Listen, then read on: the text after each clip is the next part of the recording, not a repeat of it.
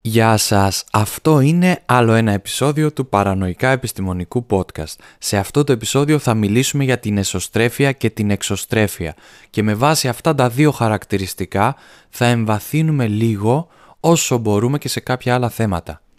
Και κατευθείαν ξεκινάμε μια έρευνα που διάβασα και μου άρεσε και έχει σχέση με τους ηγέτες, όσες και όσους είναι επικεφαλής κάπου σε κάποια ομάδα. Χώρισαν λοιπόν κάποιους ηγέτες σε εξωστρεφείς και εσωστρεφείς ανάλογα με τα χαρακτηριστικά της προσωπικότητάς τους. Δεν θα αναλύσουμε το πώς έγινε αυτή η κατηγοριοποίηση γιατί θα μας πάρει χρόνο. Έγινε πάντως με ασφαλή τρόπο, θεωρώ. Οπότε προχωράω στα συμπεράσματα για να μην σας κουράζω με λεπτομέρειες. Η έρευνα λοιπόν αυτή έδειξε ότι οι ομάδες που τις ηγούνται εσωστρεφείς χαρακτήρες αποδίδουν καλύτερα όταν τα μέλη των ομάδων αυτών είναι χαρακτήρες που μιλούν, που λένε τις ιδέες τους, που δεν έχουν την τάση να ακολουθούν αυτόν τον έναν, τον ηγέτη και ό,τι πει ο ηγέτης κάνουν, που παίρνουν πρωτοβουλίες τέλος πάντων. Και ομάδες που τις ηγούνται εσωστρεφείς χαρακτήρες δεν αποδίδουν καθόλου καλά όταν τα μέλη των ομάδων αυτών αποτελούνται από άτομα που με απλά λόγια έχουν την τάση να είναι πρόβατα, να μην κατεβάζουν ιδέες από μόνα τους, αλλά να ακολουθούν άκρητα κάποιον. Ενώ ομάδες που τις ηγούνται εξωστρεφείς χαρακτήρες τώρα, έχουν την τάση να αποδίδουν καλά όταν τα μέλη των ομάδων αυτών αποτελούνται από τέτοιους χαρακτήρες, από πρόβατα. Από άτομα που δεν έχουν δικές τους ιδέες και περιμένουν από τον ηγέτη, όποιος και αν είναι αυτός, να τους πει τι θα κάνουν. Περιμένουν εντολές από κάποιον ανώτερο ιεραρχικά. Αυτό είναι το συμπέρασμα της έρευνας που έχει γίνει το 2011 και είναι πολύ ενδιαφέρον συμπέρασμα γιατί σημαίνει ότι πρώτον και οι εσωστρεφείς μπορούν να είναι ηγέτες, να ηγούνται μιας ομάδας, χαίρομαι πολύ, και αυτή η ομάδα θα πάει καλά όμως αν τα άτομα που την αποτελούν δεν περιμένουν από αυτόν τον εσωστρεφή ηγέτη να πάρουν εντολές και να κάνουν ακριβώς ό,τι τους λέει. Και αυτό γιατί ένας εσωστρεφής χαρακτήρας έχει την τάση να ακούει πιο πολύ από ότι να μιλάει. Έχει την τάση να ξέρει ότι καλύτερα λειτουργεί κάποιος που λειτουργεί μόνος του. Ότι οι άνθρωποι έχουν ανάγκη το χώρο τους, την ιδιωτικότητά τους, την ησυχία τους. Άρα αυτοί οι εσωστρεφείς ηγέτες θα ακούσουν τις ιδέες των άλλων. Θα δώσουν χώρο στην ανάπτυξη των χαρακτήρων της ομάδας. Αν όμως αυτή η ομάδα αποτελείται από ανθρώπους που δεν παίρνουν πρωτοβουλίες, που δεν είναι τόσο ενεργητικοί, είναι πιο παθητικοί, τότε ναι, δεν θα πάει καλά το πράγμα. Με έναν εσωστρεφή ηγέτη, αυτό έδειξε η έρευνα. Και δεύτερον, οι εξωστρεφείς χαρακτήρες έχουν την τάση να αποφασίζουν οι ίδιοι για χάρη των άλλων, να μιλούν δηλαδή πιο πολύ από ό,τι ακούνε, άρα αναμένουμε ένας εξωστρεφής ηγέτης να δίνει πιο πολλές εντολές στα μέλη της ομάδας που ηγείται παρά να ακούει ιδέες και να προσφέρει χώρο για ανάπτυξη και μοναχικότητα. Επομένως μια ομάδα ενός εξωστρεφούς ηγέτη θα αποδώσει καλά αν η ομάδα έχει την τάση να περιμένει από τον ηγέτη που είναι εξωστρεφής να πάρει τις αποφάσεις, τις πρωτοβουλίες, να δώσει εντολές, να ρίξει τις περισσότερες ιδέες. Μια άλλη έρευνα που διάβασα και μου έκανε εντύπωση έγινε το 2005, πολύ παλιά θεωρώ, από τον Gregory Burns, νευροεπιστήμονας, ο οποίος είχε και τα μέσα να σαρώνει τον εγκέφαλο, να τον χαρτογραφεί κατά τη διάρκεια της έρευνας. Για να μην σας κουράσω πάλι με λεπτομέρειες, παρόλο που είναι μια πολύ ενδιαφέρουσα έρευνα, από την έρευνα λοιπόν βγήκε το συμπέρασμα ότι έχουμε την τάση να επηρεαζόμαστε βαθιά από τη δύναμη της ομάδας, από την άποψη που διατηρεί η ομάδα μας, ακόμα και αν αυτή η άποψη γνωρίζουμε ότι είναι λανθασμένη. Αυτό όμως το ξέρουμε, το πόση δύναμη έχει μια ομάδα και πόση επιρροή μπορεί να ασκήσει η ομάδα στο άτομο. Ας δούμε όμως λίγο την έρευνα. Όσοι συμμετείχαν στην έρευνα έδωσαν σωστές απαντήσεις σε κάποιες απλές ερωτήσεις που είχαν να κάνουν με την αντίληψη του χώρου όταν απαντούσαν μόνοι τους χωρίς κάποια βαλτή ομάδα να τους επηρεάζει. Αλλά τα ίδια άτομα που είχαν απαντήσει ολόσωστα απαντούσαν εντελώς λάθος όταν τα έβαζαν σε ομάδες οι οποίες επίτηδες συμφωνούσαν ότι η σωστή απάντηση είναι η λάθος απάντηση. Έδιναν λάθος απαντήσεις, επίτηδες δηλαδή, για να επηρεάσουν αυτόν τον έναν που συμμετείχε στην έρευνα και έδινε και αυτός τη λάθος απάντηση τελικά παρόλο που πριν λίγο μόνος του είχε δώσει σωστές απαντήσεις. Το πολύ ενδιαφέρον όμως αυτής της έρευνας και λίγο τρομακτικό αν με ρωτάτε είναι ότι ο σαρωτής εγκεφάλου fMRI εμφάνιζε λιγότερη εγκεφαλική δραστηριότητα στις περιοχές που συνδέονται με τη λήψη αποφάσεων και περισσότερη σε αυτές που συνδέεται με την αντίληψη. Δηλαδή, δεν άλλαζαν την απάντησή τους και τελικά απαντούσαν λάθος επειδή ντρεπόντουσαν να δώσουν την αντίθετη απάντηση από αυτή που έλεγε η ομάδα ή δεν ήταν σίγουροι άρα ακολουθούσαν τη γνώμη της ομάδας άλλαζαν την απάντησή τους επειδή όντως είχε επηρεαστεί η αντίληψή τους. Όχι απλά η απόφασή τους, η αντίληψή τους. Με άλλα λόγια ήταν εντελώς τυφλοί στο πόσο πολύ τους είχαν επηρεάσει τα μέλη της ομάδας τα οποία επίτηδες απαντούσαν λάθος. Δεν ξέρω αν αντιλαμβανόμαστε πόσο τρομακτικό είναι αυτό. Άλλη έρευνα τώρα, πολύ παλιά, που το είχε δείξει από τότε και προφανώς δεν την πήραμε και πολύ σοβαρά υπόψη. Το 1963 ο Μάρβιν Ντανέτ ζήτησε από κάποιους ερευνητές, επιστήμονες και στελέχη διαφημιστικών εταιριών να κάνουν συνεδρίες τύπου brainstorming, αφενός ομαδικά και αφετέρου ο καθένας μόνος του. Δηλαδή αυτοί που συμμετείχαν στην έρευνα ήταν έξυπνοι άνθρωποι, ήταν ικανοί άνθρωποι. Σε κάθε ομάδα δόθηκε ένα πρόβλημα που κλήθηκε η ομάδα με brainstorming να το λύσει και ένα παρόμοιο πρόβλημα για να το λύσει ο καθένας μόνος του, ατομικά. Το ενδιαφέρον είναι ότι η έρευνα αυτή έγινε για να αποδειχθεί η δύναμη της ομαδικότητας και το πόσο καλή είναι η τεχνική brainstorming στις ομάδες που τότε ήταν πολύ στη μόδα όλα αυτά. Τα αποτελέσματα ήταν ακριβώς αυτά που δεν περίμεναν όμως. Οι συμμετέχοντες, οι περισσότεροι, ένα ποσοστό 90% πολύ μεγάλο ποσοστό για έρευνα, απέδωσαν όχι μόνο πιο πολλές ιδέες, αλλά και πιο καλές, πιο αποτελεσματικές και ουσιώδεις ιδέες όταν δούλεψαν μόνοι τους από ότι όταν εργάστηκαν σε ομάδες με brainstorming.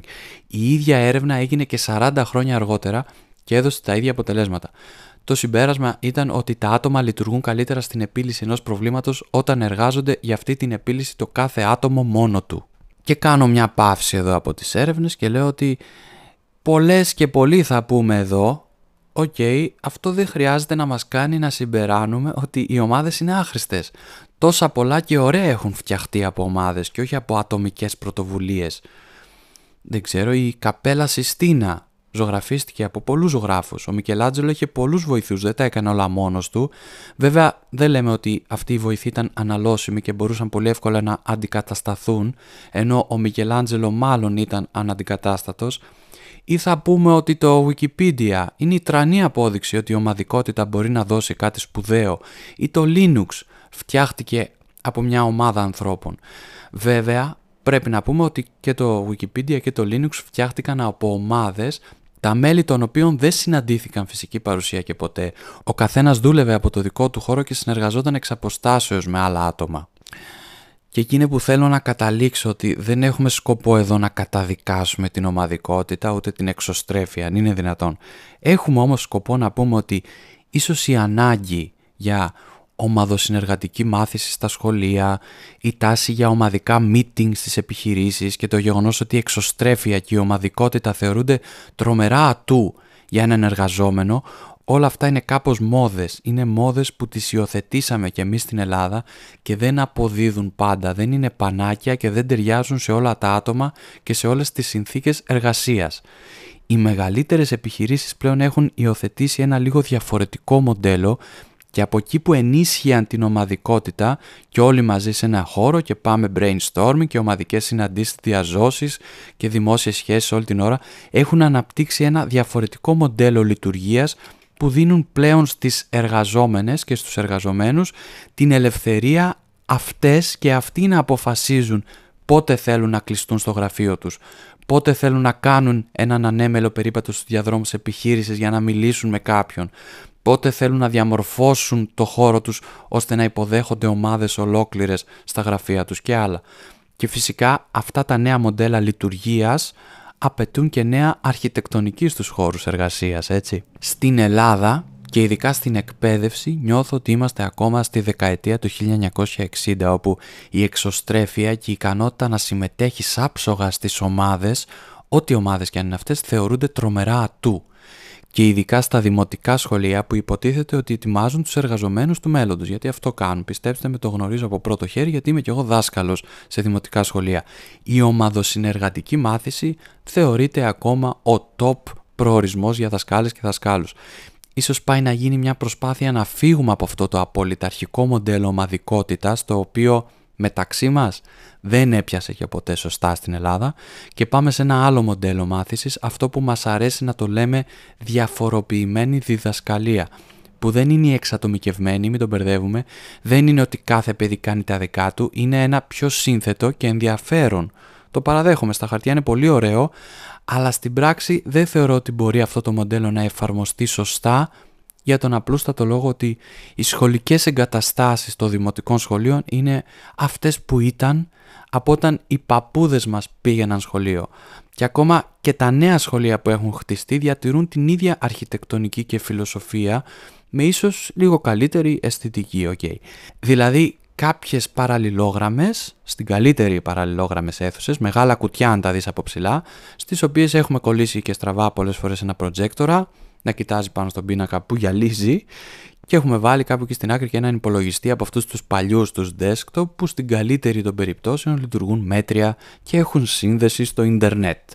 Οπότε ναι, αν δούμε τις πολύ νέες γενιές, αυτές που έρχονται, οι οποίες θεωρητικά στα σχολεία μαθαίνουν να συνεργάζονται, να ομαδοποιούνται, να λύνουν προβλήματα, να κοινωνικοποιούνται, να αναπτύσσουν πολλές δεξιότητες, αυτές οι γενιές λοιπόν τα κάνουν όλα αυτά σε πολύ λάθος εγκαταστάσεις, σε αίθουσες κουτιά και προάβλια με τσιμέντο και κάγκελα. Οπότε ναι, πόσο πολύ μπορεί να αλλάξει διαφοροποιημένη διδασκαλία τα πράγματα αν δεν αλλάξουν όλα γύρω από τη διαφοροποιημένη; Ή αν δεν αλλάξουν όλα αυτά που χρειάζεται να αλλάξουν ώστε να μπορεί η διαφοροποιημένη διδασκαλία να εφαρμοστεί σωστά; Αλλά θα μου πείτε γιατί σας τα λέω αυτά, αυτά είναι σκέψεις που αφορούν πιο πολύ μία ή έναν εκπαιδευτικό και όχι άλλα επαγγέλματα. Αλλά έπρεπε να το αναφέρω γιατί θεωρώ ότι αν δεις το πώς λειτουργεί η νέα γενιά σε μια κοινωνία, μπορείς να κάνεις κάποιες ασφαλείς προβλέψεις για το πώς θα λειτουργεί αυτή η κοινωνία στο μέλλον. Είναι απλό.